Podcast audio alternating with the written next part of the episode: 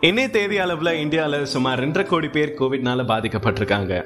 அஞ்சு லட்சம் பேர் பாசிட்டிவாக டெஸ்ட் செய்யப்பட்டிருக்காங்க. நிறைய ஊரடங்குகள் நிறைய ஆட்சி மாற்றங்கள். இந்த ஊரடங்கால நிறைய பேர் தங்களுடைய வாழ்வாதாரத்தை இழந்துட்டு இருக்கிறத நம்மளால் பார்க்க முடியுது. ஃபர்ஸ்ட் வேவ் இந்தியா விட்டு போகிறதுக்கு முன்னாடி இந்த செகண்ட் வேவ் நம்மள ஒரு பெரிய சம்பவம் பண்ணிட்டு இருக்குன்னு தான் சொல்லணும். நம்ம எல்லாருக்குள்ளேயும் தோணிட்டு இருக்க ஒரே விஷயம் தாங்க இந்த கோவிட் வேவ் எப்பதான் போவோம் வட சென்னையில் வர குணா வேலு மாதிரி த யாரா அவனுங்க? எங்கிருந்தா வந்தானுங்க நம்ம கேட்க தான் தோணுது. ஸோ அப்படிப்பட்ட காலத்தில் இந்த வைரஸை பற்றி இந்த மியூட்டேட்டட் ஸ்பீஷியஸை பற்றி பல அரிய தகவல்களை டாக்டர் டி ஜேக்கப் ஜான் என்ன சொல்கிறாருன்றதை நம்ம தெரிஞ்சுக்கலாம். அதுக்கு முன்னாடி welcome to YouTube channel the six PM club so என்ன சார் இந்த சிக்ஸ் பிஎம் கிளப்னு கேட்டிங்கன்னா ஒரு நாளில் இருக்கிற டுவெண்ட்டி ஃபோர் ஹவர்ஸில் நம்ம ரொம்ப ஃப்ரெஷ்ஷாக ஃபீல் பண்ணுற டைம் வந்து ஆறு மணிக்கு மேலே. என்னதான் நம்ம ஹெவி ஹீட்டர்ஸாக இருந்தாலும் அந்த ஆறு மணிக்கு மேலே நம்ம தூங்க மாட்டோம்.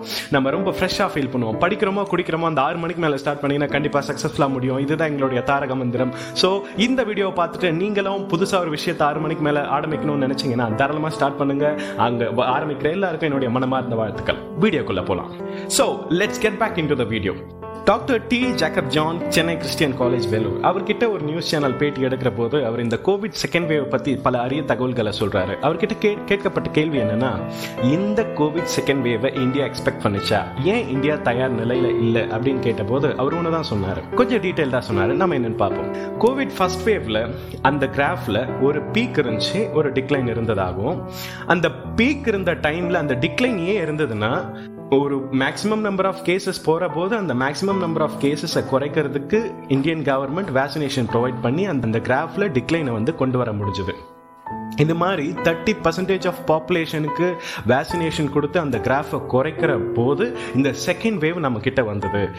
லேப்ஸில் இந்த மியூட்டேட்டட் ஸ்பீஷஸை பற்றி ஜீன் சீக்வன்சிங்கை பற்றி படிக்கிறதுக்கு ஃபண்ட்ஸ் போய் இந்தியன் கவர்மெண்ட் போய் லேப்ஸில் போயிட்டு சேரலை அப்படின்றதாகவும் இந்த மியூட்டேட்டட் ஸ்பீஷஸை பற்றின தகவல்கள் நமக்கு தெரிய வரலனும் இந்தியா தயார் நிலையில் இல்லைனும் அவர் வந்து தெரிவிச்சிருக்காரு.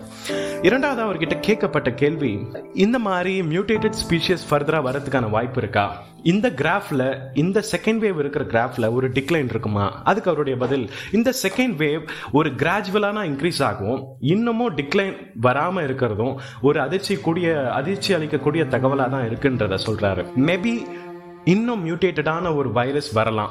அது லெஸ் டேமேஜிங்காகவும் இருக்கலாம் மோர் டேமேஜிங்காகவும் இருக்கலான்றது அவருடைய தகவலாக இருந்தது. So India stands with IYC என்ன அளவில் ட்விட்டரில் ட்ரெண்டாக இருக்கிற ஒரு விஷயம் பார்த்தீங்கன்னா India stands with IYC so ஐஒய்சிங்கிறது Indian national காங்கிரஸுடைய ஒரு யூத் விங் தான் இந்தியன் யூத் காங்கிரஸ் இவங்க என்னென்னலாம் பண்ணியிருக்காங்கன்னா இந்த கோவிட் டைமில் Covid isolation kit Covid relief kit போன்ற ஃபுட் பொருட்கள் நிறைய விஷயங்கள் வந்து ரூரல் ஏரியாஸ்க்கு வந்து இவங்க வந்து செஞ்சுருக்காங்க. ஆனால் இன்னைய தேதி அளவில் நம்மளுடைய ஜி கவர்மெண்ட் இந்த ஐஒய்சியோட பிரசிடெண்ட்டாக இருக்க ஸ்ரீனிவாஸ் பிவியை வந்து இன்வெஸ்டிகேட் பண்ணியிருக்காங்க. அவங்க அந்த மக்களுக்கு போய் சேர்ற பொருளில் ஏதோ குளறுபடி நடந்திருக்கிறதாகவும் அந்த பிரசிடென்ட் கிட்ட இன்வெஸ்டிகேட் பண்ணியிருக்காங்க. But as a whole India stands with IYC சுற்றி சுற்றி பேசிகிட்டு இருக்கோம். நம்மளுடைய தமிழ்நாட்டுக்கு நம்ம வரதே இல்லை. ஸோ ரீசெண்டாக நீங்கள் எல்லாரும் கேட்டுட்ருப்பீங்க தமிழ்நாடு சீஃப் மினிஸ்டர் ரிலீஃப் ஃபண்டுக்கு நிறைய பேர் நான் அவங்களுடைய உதவித்தொகையை வந்து அழைச்சிருக்காங்க நிறைய ஆக்டர்ஸ் நிறைய இன்ஸ்டிடியூஷன்ஸ் நிறைய பிஸ்னஸ் பீப்புள் நிறைய பேர் அவங்களால முடிஞ்சதை வந்து கொடுத்துருக்காங்க. இதெல்லாம் உண்மையாகவே கொடுத்தாங்களா? இதை இதை நம்ம எப்படி எவ்வளோ எவ்வளோ யார் யார் எவ்வளோ கொடுத்துருக்காங்க அப்படின்னு நம்ம பார்த்துக்கணும்னா கீழே நான் இந்த லிங்கை டிஸ்கிரிப்ஷனில் கொடுக்குறேன். அந்த லிங்க் என்னன்னு கேட்டிங்கன்னா E receipt dot TN dot government dot in இந்த வெப்சைட்குள்ளே போயிட்டு நீங்கள் டொனேட் பண்ணலாம். As as a individual or a group நீங்கள் எவ்வளோ டொனேட் பண்ணணும்னு நினைக்கிறீங்களோ டொனேட் பண்ணலாம். நீங்கள் டொனேட் பண்ணதுக்கான ரெசிப்ட் உங்களை நோக்கி உங் உங்ககிட்ட வந்து சேரும். என்னைய தேதி அளவில் நம்மளுடைய தமிழ்நாடு கவர்மெண்ட் கிட்ட இந்த சீஃப் மினிஸ்டர் ரிலீஃப் ஃபண்ட்னால எவ்வளோ சேர்ந்துருக்குன்றத நம்மளால தெரிஞ்சுக்க முடியும். அப் அப்படி நான் பார்த்த வரைக்கும் எவ்வளோ சேர்ந்துருக்குன்னா nearly three sixty seven crores வந்து சேர்ந்துருக்கிறதா சொல்லப்படுது. ஸோ தமிழ்நாடு கவர்மெண்ட்ல அடுத்ததாக ஒரு புது விதமான ஒரு கோரிக்கை வந்து வச்சிருக்காங்க. இது தமிழ்நாடு கவர்மெண்ட் மட்டும் வைக்கலைங்க நிறைய மாநிலங்கள் மத்திய அரசு நோக்கி இந்த கோரிக்கையை வந்து வச்சிருக்காங்க. அப்படி என்ன முக்கியமான ஒரு கோரிக்கை அப்படின்னு கேட்டிங்கன்னா zero GST on Covid vaccines so நமக்கு கிடைக்கக்கூடிய அந்த கோவிட் வேக்சின்ஸை ஜீரோ ஜிஎஸ்டியில் கொடுக்கும்படி மாநில அரசு மத்திய அரசு கிட்ட கேட்டுட்டு இருக்கு அது சாத்தியமா? அது எப்படி வந்து நடைமுறைக்கு ஒத்து வரும். இதனால இந்தியன் எக்கனாமிக் ஏதாவது பெனிஃபிட் இருக்கா அப்படின்றத பார்க்கலாம்.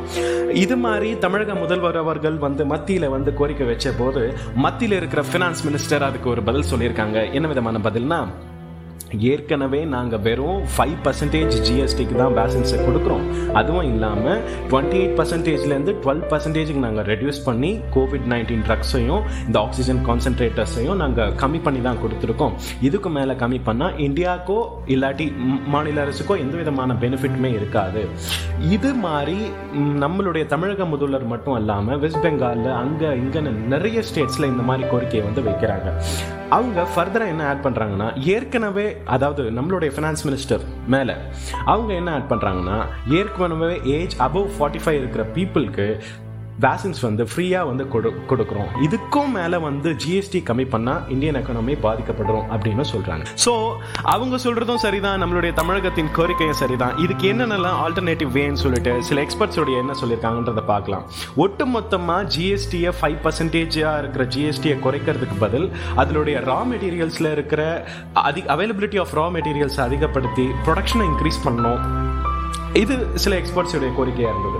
இரண்டாவது கோரிக்கை என்னமா இருந்ததுன்னா இந்த ஜிஎஸ்டிஎக்கெல்லாம் குறைக்கிறதுக்கு பதில் இன்னொரு ஒரு ஃபார்மில் அப்ளை பண்ணலாம். அது என்னன்னா ஜீரோ ரேட்டட் சப்ளைஸ் எக்கனாமி தெரிஞ்ச நிறைய பேருக்கு இந்த விஷயம் தெரிஞ்சிருக்கும். நான் சும்மா தொட்டும் தொடாமல் போயிட்டு வரேன். ஜீரோ ரேட்டட் சப்ளைஸ்னா ஒன்றும் இல்லைங்க. நாம இப்போ நான் இந்தியாவில் ஒரு மருந்து தயாரிக்கிறேன். அந்த மருந்தை நான் வந்து வெளிநாட்டுக்கு நான் வந்து எக்ஸ்போர்ட் பண்ண போறேன். அப்போ நான் இந்த மருந்தை இங்கே தயாரிச்சு வெளிநாட்டுக்கு எக்ஸ்போர்ட் பண்ணணும் பண்ண போறதுனால நான் அந்த மருந்துக்கு ஒரு ஜிஎஸ்டி கட்டணும். அதாவது ஒரு டாக்ஸ் கட்டணும். ஜிஎஸ்டின்னு இல்லை ஜென்ரலாக ஒரு டாக்ஸ்ன்றது நான் ஒன்று கட்டணும். ஏன்னா என்னுடைய பொருள் அது வெளிநாட்டில் விற்பனை ஆக போகிறதுனால நான் அடிஷ்னலாக ஒரு டாக்ஸ் கட்டணும். ஜீரோ ரேட்டட் சப்ளைஸ்ன்றது என்னன்னு கேட்டிங்கன்னா export the goods not the tax நான் மருந்தை மட்டும் எக்ஸ்போர்ட் பண்ணால் போதும். அதுக்கான டாக்ஸை நான் கட்ட வேணாம். இதுதான்.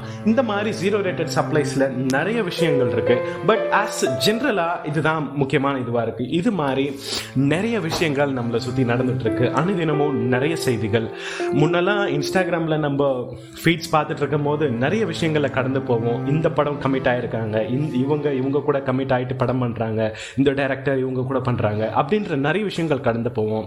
ஆனால் வருத்தம் அளிக்கக்கூடிய செய்தி என்னன்னா இப்போல்லாம் இன்ஸ்டாகிராமில் பார்க்குற போது இந்த படத்தில் பிரபலமாக நடித்த குணச்சித்திர நடிகர் மரணம் எய்தினார். கோவிட் காரணமாக உயிர் பிரிந்தது போன்ற நிறைய செய்திகளை பார்க்குறோம். நமக்கு கஷ்டமாக இருக்குது ஸோ மக்களே பி சேஃப் தயவு செஞ்சு வெளியே போகாதீங்க. கவர்மெண்ட்டுடைய ரூல்ஸ் படி வீட்லேயே இருங்க. உங்களுக்கு மனசுக்கு பிடிச்ச விஷயத்த நான் சொன்ன மாதிரி ஏதாச்சும் ஒன்று ஸ்டார்ட் பண்ண பாருங்க.